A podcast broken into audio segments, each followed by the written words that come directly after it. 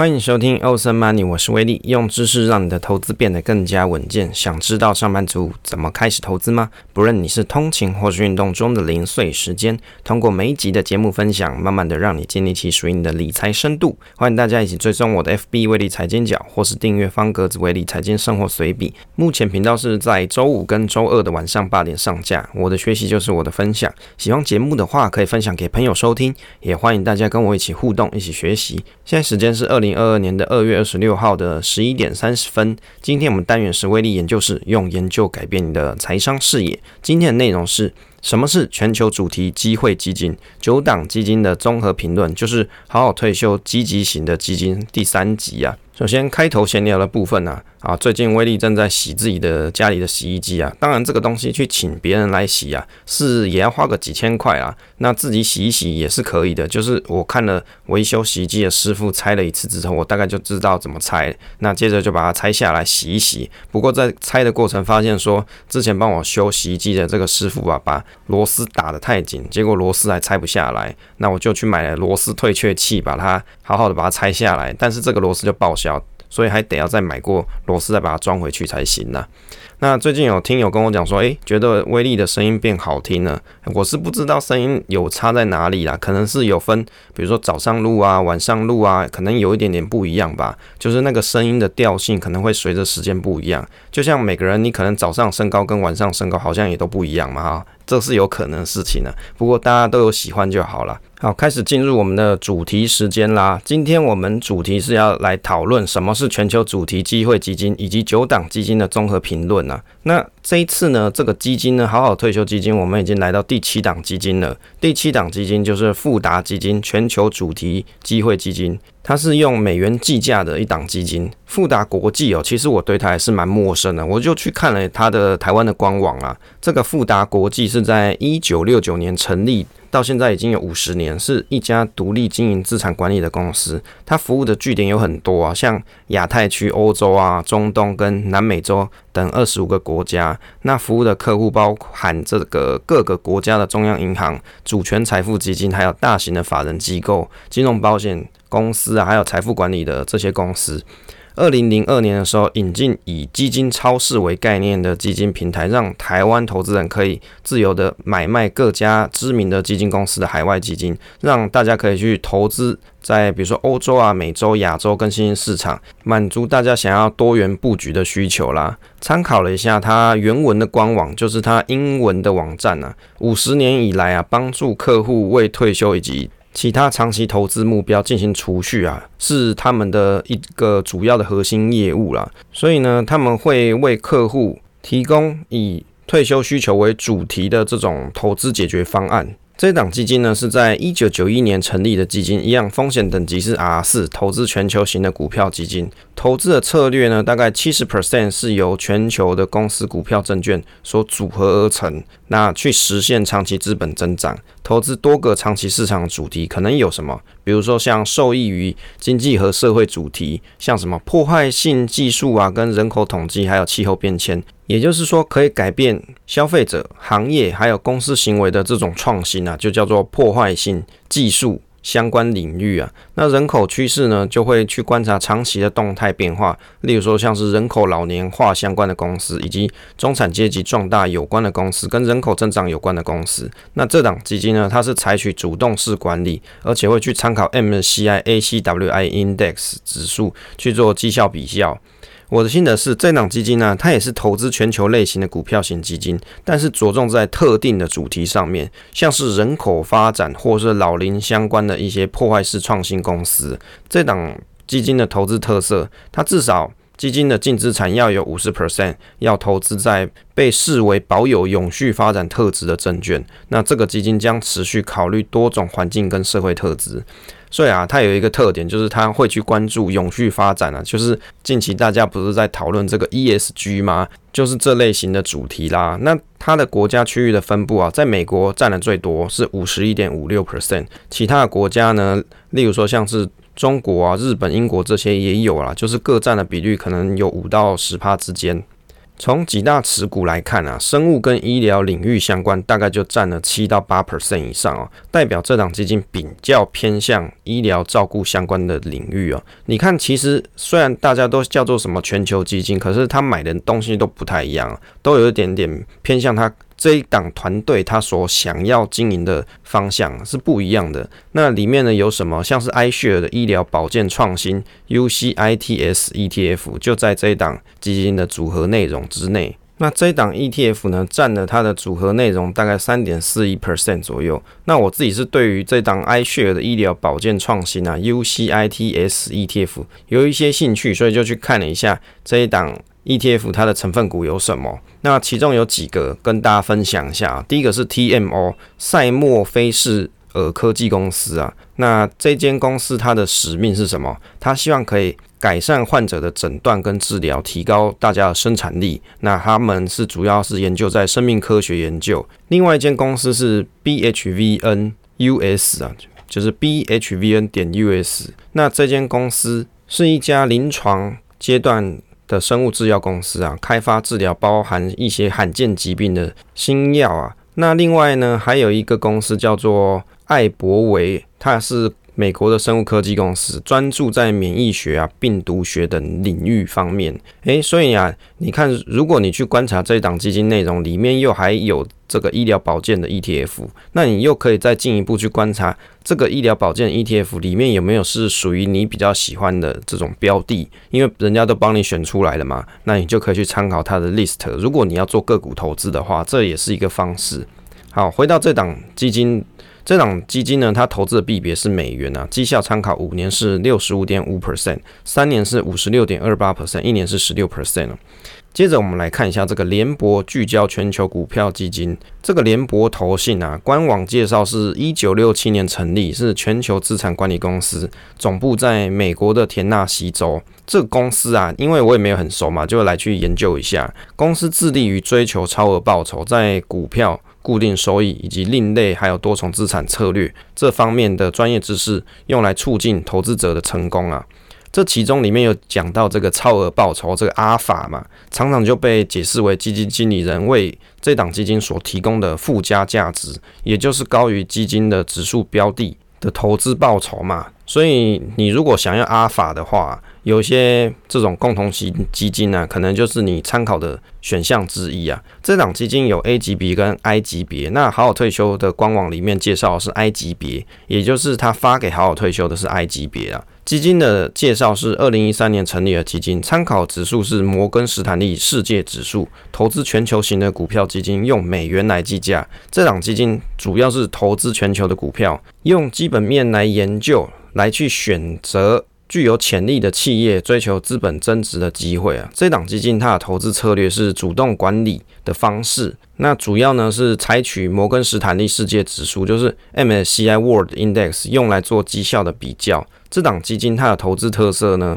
他们会采取一些防御性的投资啊，作为防御性跟流动性的措施。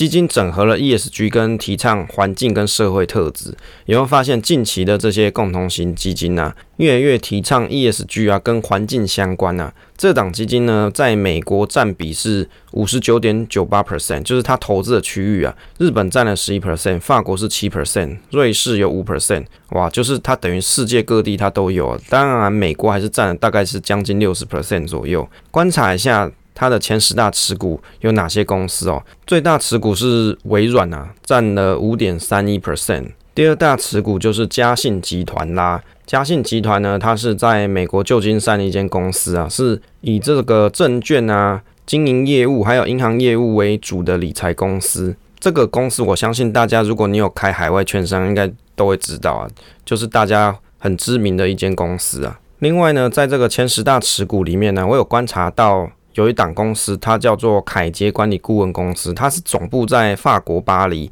由法国企业家所成立，在一九六七年成立，是一间全球性的资讯科技服务管理领导厂商，在法国巴黎的 CAC 四十指数中啊，是法国前四十大企业。另外还有一档公司是德尔福汽车，那德尔福汽车呢，它是世界上最大的汽车零件制造公司之一啊，总部是在英国的肯特郡格林汉姆。就会发现说，诶，它的这个十大持股里面，诶，还有一些是在欧洲相关的公司，像这部分我就很陌生，就觉得很好奇，就会去查一下它这些个股到底是在做什么东西。像他讲的这个德尔福汽车是世界上最大的。零部件制造公司，这个其实我也不知道，就是看了这个才知道的。这档基金呢，它的投资币别是在美元呐、啊，绩效参考五年是一百一十二趴，然后三年是六十五趴，一年是八点二一 percent。那威力对于这一档基金的想法，因为它所 benchmark 的是 MSCI World Index 嘛，所以如果你大家要去比较它的投资绩效的话，你倒是可以去看一下跟 MSCI 的表现是不是。有打赢它啊，如果没打赢它，那你就干脆买 Tracking MSCI 的这种 ETF 就好了。但是呢，还是可以再关注一下，说，诶，会不会它的波动率啊这些控制是比较好一些的？那这个也是可以思考的一个方向。好，最后一档基金呢，还有退休基金里面最后一档是纽约梅隆环球股票投资基金。它的计价是美元呐、我参考了一下纽约梅隆的介绍，台湾的官网上面写说，纽约梅隆投资管理啊，提供稳健的企业基础，以及为客户做出专门跟专注的投资。参考维基百科的介绍啊，这间公司是一七八四年在纽约所开立的一间银行，就叫纽约梅隆银行 （The Bank of New York Mellon），那它的代号是叫做 BK。原文的官网我有去看了一下，他们的官网相当有意思哦。如果你想要考究历史这种银行业历史的朋友的话，你千万不要错过他的官网。你可以点进去看一下他的官网介绍。一七八四年，纽约银行以五十万美元的资本开业啊。亚历山大汉米尔顿是他们的金融领袖跟受人尊敬的纽约律师啊，一手起草了这个章程，成为这间银行的董事之一啊。叫做 Alexander Hamilton。那一九七二年开启了证券交易所。早在计算机跟工业平均指数这之前啊，纽约市的股票经纪人就已经改变了世界做生意的方式。当年呐，有二十四个人呐聚集在一棵距离纽约梅隆银行这个总部只有几步路的梧桐树之下，签署了一份让纽约证券交易所成立的文件呐。哦，这个档纽约梅隆银行啊，真的是历史悠远呐。纽约银行呢，是在二零零七年呢、跟梅隆金融公司合并，所以呢，它有三百七十五年的综合经验，使这两间传奇的机构成为纽约梅隆银行，是变成一个成功的团队了。那回到这档基金呢，基富通好好退休的方案呢是 C 级别。这档基金的资料，二零零四年成立的基金，投资全球股票以美元计价。那这个基金呢，是以长期资本增长为目标，投资的部位有三分之二投资全世界的股票，三分之一呢可以买公司的债券。它是以 MSCI AC World NR Index 指标去衡量它的绩效。那等于是说，这个指标是全球股票指数的旗舰，代表二十三个发达市场以及二十六个新兴新兴市场中大型股票所有的表现。这一档基金的投资策略是环绕着什么？全球重大改变的主题，等于是让经理的团队，它是用宏观的角度来去观察这些主题内容，那专注在投资价格，而且具吸引力、前景可期的基本面强劲的公司。投资的特色啊，不断用前瞻性的方法去寻求预测变化，还有管理风险。提供长期的投资视角哦，所以他很努力在做预测变化这件事情呢。国家区域呢，北美是占了五十四 percent，欧洲是十七 percent，英国有十一 percent，亚洲也有八点七 percent。观察一下它的前十大持股哦，第一个最大持股呢就是微软啊，Microsoft 占了六 percent，第二大持股是 Apple 是五点八 percent，第三大持股就是 Alphabet 就是 Google 啊，四点八 percent。第四大持股就亚马逊啊，占了三点八 percent。其实就从它的持股来看啊，都比较偏向是美股的科技龙头相关。它这档基金的绩效表现，参考月报，五年是八十四 percent，三年是六十八，一年是十六 percent。好，花了三期的节目内容啊，跟大家分享了这九档基金的一些基本资料。听完呢，你可能也会已经忘记了之前讲的内容，因为相隔时间都有点久了。那没有关系，现在就来跟大家分享九档基金的综合评论。那讲一下威力的看法，以及网络上查到一些资料啊。这九档基金有什么共通点啊？基本上它都是风险等级 R 四，就定义来说，其实它的风险等级都是相同，都是用来设计作为退休使用，稳健中求成长。如果呢用特点来 PK 哦，跟大家来就是脑力激荡一下。第一个投资区域啊，这九档基金中啊，全球基金一共有八档，只有一档是投资台湾地区，是保德信金平衡基金。交易货币的部分有三档是美金报价，哪三档？富达基金全球主题机会基金，还有联博聚焦全球股票基金，以及纽约梅隆环球股票投资基金。那交易货币的差异哦，会让投资人选择说，诶，我是不是要这样投资？因为大家生长在台湾，除非你退休后有要在国外生活，不然有很多的朋友，你应该会是以台币的资产为主。因为是退休基金啊，都是长期时间要用钱。如果你是以外币计价的时候，你就要注意说，到时候你要换回来的时候，那个汇率的风险。所谓风险，不代表说一定是需要用钱的时候赎回会比较亏，风险是在于说有可能吃掉基金的获利，这个就是需要注意的地方。第三个就市值来说啊，前三名是富达基金全球主题机会基金，还有联博的聚焦全球股票基金，再来就是纽约的梅隆环球股票投资基金，这些都是台币百亿以上的等级部位哦。第四个就总费用率来说，美金计价这几档费用率最高，因为它还有销售费的部分，大部分都要五 percent 左右，那总费用率加起来就会。到了七 percent，当然，如果你是买好好退休系列，免申购手续费跟管理费啊，最高的一 percent 经理费，相较起来是可以省很多钱。照官网所标示，大概你可以节省三点二到四点二 percent 左右。如果你买好好退休方案基金，你就不用再考虑哪一档手续费比较便宜，因为这个就是好好退休方案了。所以啊，如果以 CP 值来说，如你要去买，你如果你自己去在其他平台上，你不要买好好退休方案的这个系列的话，你自己去买是相当贵的哦。就刚才讲了这几档美金计价的基金，但是如果你用好好退休来买的话，那就会相当便宜，可以省到不少钱。如果你本来就对这几档很有兴趣的朋友，那我会觉得你可以转换成好好退休方案会比较合适。第五个，就夏普值来看啊，这个夏普值是指什么？是指说投资组合承受一 percent 风险底下可以得到多少报酬？就数据来看啊，这个纽约梅隆环球股票投资基金是最好，有零点三七 percent。就是你根据夏普值来做分析的话，这一档是最好的。那贝塔值比较，贝塔值是指风险系数，通常是要对照对比的指数标的来比较，例如说大盘指数。那保德信金平衡基金跟保德信策略成长是最低，大概是零点七六左右。相较于对照的指标来说，是波动性比较低一些。就是如果你是比较希望波动不要那么大的朋友，诶，那这几档是不错的。第六个，从标准差来看哦，这个标准差越大，代表说净值的波动越剧烈，相当报酬率底下，报酬率越大，那承担的风险就越高。那保德信策略成长基金的标准差是最小的。从这里面来看啦，第七个累积报酬率来看啊，从五年来看，表格上就是我所做的云端观察表上面啊，报酬率最高的是联博聚焦全球股票基金，五年报酬有九十九 percent。从二零二一年的十二月的月报来看，是一百一十二 percent。第八个，以投资 ETF 或共同型基金为主的基金有哪些呢？有国泰全球积极组合基金，还有保德信策略成长 ETF，以及安联世纪成长组合基金，还有富兰克林华美坦伯顿全球股票组合基金。如果你喜欢 FOS 啊，就是 Fund of Fund 投资朋友，你就可以参考这几档标的。第九个，以投资个股。为标的的基金有哪些？像是保德信金平衡基金，还有安联全球人口趋势，还有富达全球主题机会，还有联博的聚焦全球，以及纽约梅隆环球股票这几档。如果你喜欢组合中个股占大多数的朋友啊，那你就可以参考这几档基金。第十个，以主题来讨论啊，这个就是投资人你要看自己喜欢哪一个类型，像科技股相关为主，就有国泰全球积极。这一档，那还有保德信金平衡嘛，还有纽约梅隆环球。那全球型的 ETF 为主，就有保德信策略成长 ETF。那全球型共同基金为主，就是有富兰克林华美坦伯顿。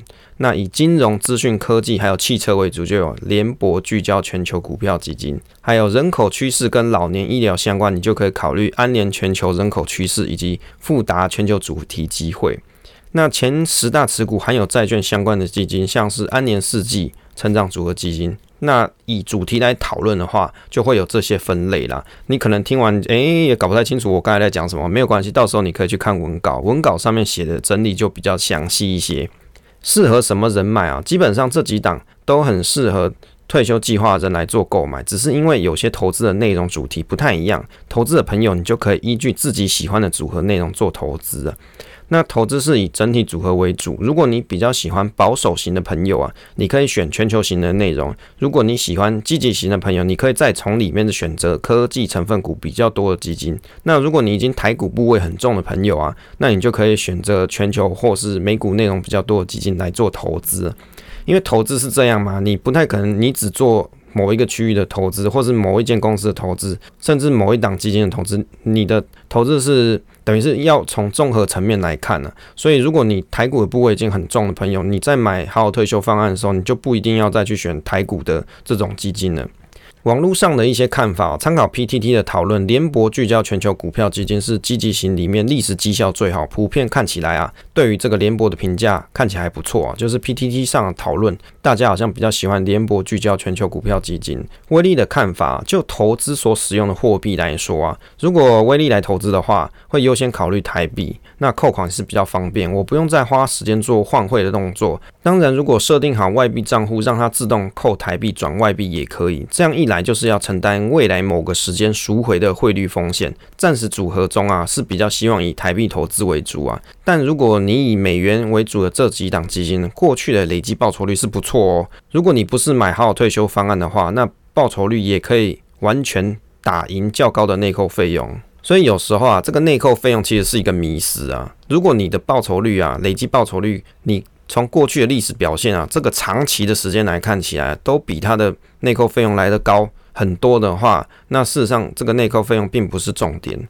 从二零二二年的二月六号这个时间观察点来看啊，这个时间点是美股科技跌幅比较多的时候，看起来保德信金平衡，因为投资台股地区，所以受影响较少。诶，这个世界怎么跟得上台湾，对不对？这台湾影响比较少。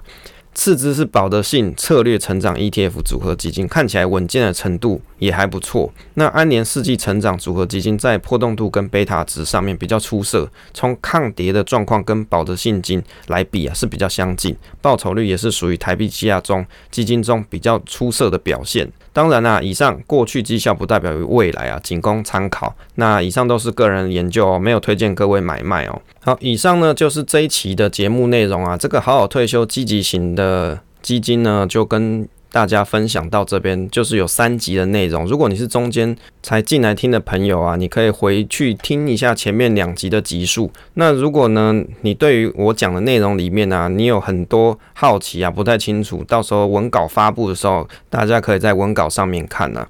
其实我主要是以写文稿为主啊，这个 podcast 内容是辅助，就是做语音网志的概念。那如果你喜欢这些内容的话，不要忘记可以追踪还有订阅这个威利财经角的部落格，以及啊威利财经角的 FB。